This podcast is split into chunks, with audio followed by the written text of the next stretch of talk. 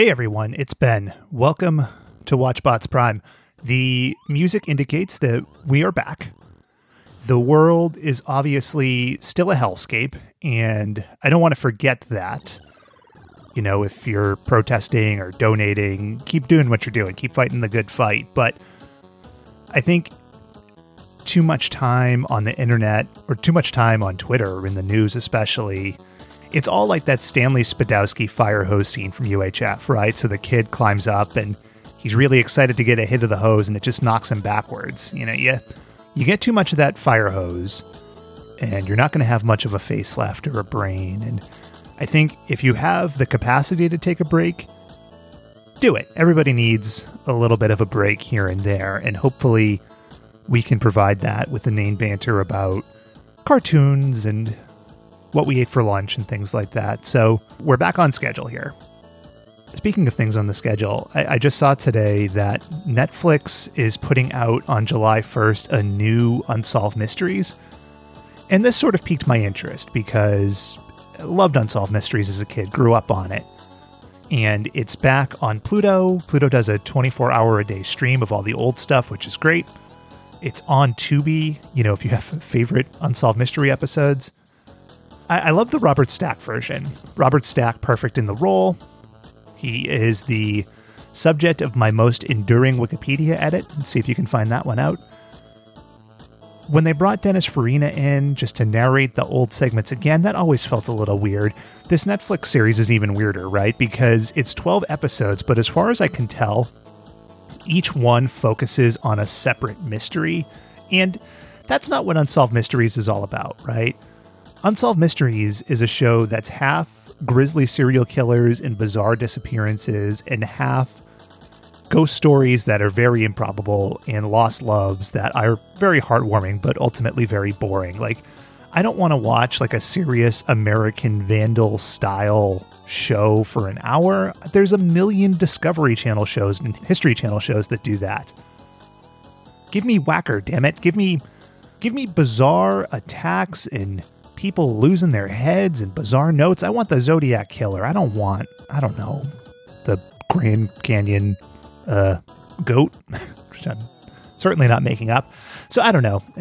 Again, I hate sounding like an old man all the damn time. Like if they brought Unsolved Mysteries back with a different host and the same general format, I'd be cool with it. You know, I didn't watch the new Twilight Zone, but Jordan Peele seems like a good fit. You know, bringing good actors make it work. But why call it Unsolved Mysteries if it's not? It's bullshit, damn it. Makes me upset.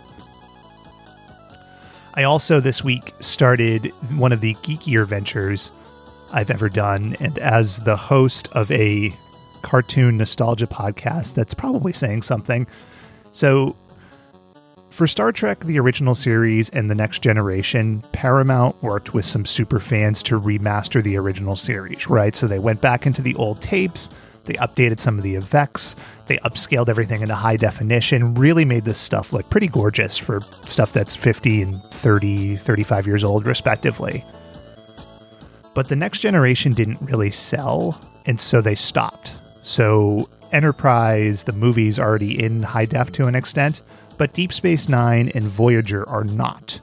So as I am slowly making my way through next generation, I downloaded both a quote unquote legal copy of Deep Space Nine and an artificial intelligence video upscaler. And I'm using the power of technology to, to force that standard definition up to high def. It's not perfect because I am not a film editor, but it looks pretty good. It takes a long time, and I will probably quit on it. But I think just in the midst of everything going on and a quarantine that is lifting but is still fairly locked down, I needed this kind of task to be able to think about, put a little time into, and ultimately let the computer do the rest. So, if it goes well, maybe I'll put it out on the internet for people to quote unquote legally download. I don't know. Maybe I'll stop after three episodes. I feel like that's the theme of most of my projects. We'll see because we took last week off, we wanted to come back with a banger. And I sat down and I thought and I thought and I thought. And Anybody who has listened to our broadcasts for five minutes knows I'm a man who loves bad ideas and things spun off of things. So let's take a field trip back to 1980. You're sitting down, your favorite primetime show, Happy Days, is on. You got the Fonz in his mid 30s, he's still there. You've lost Ron Howard, you've lost some of the original cast, but Happy Days is still kind of chugging along. And you think to yourself, what if?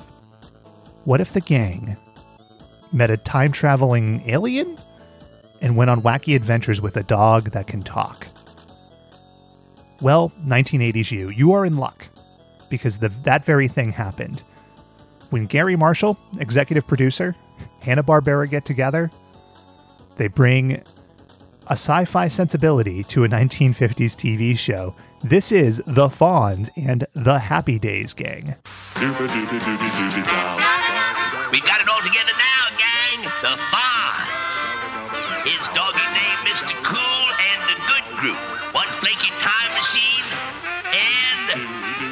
a chick named Cupcake.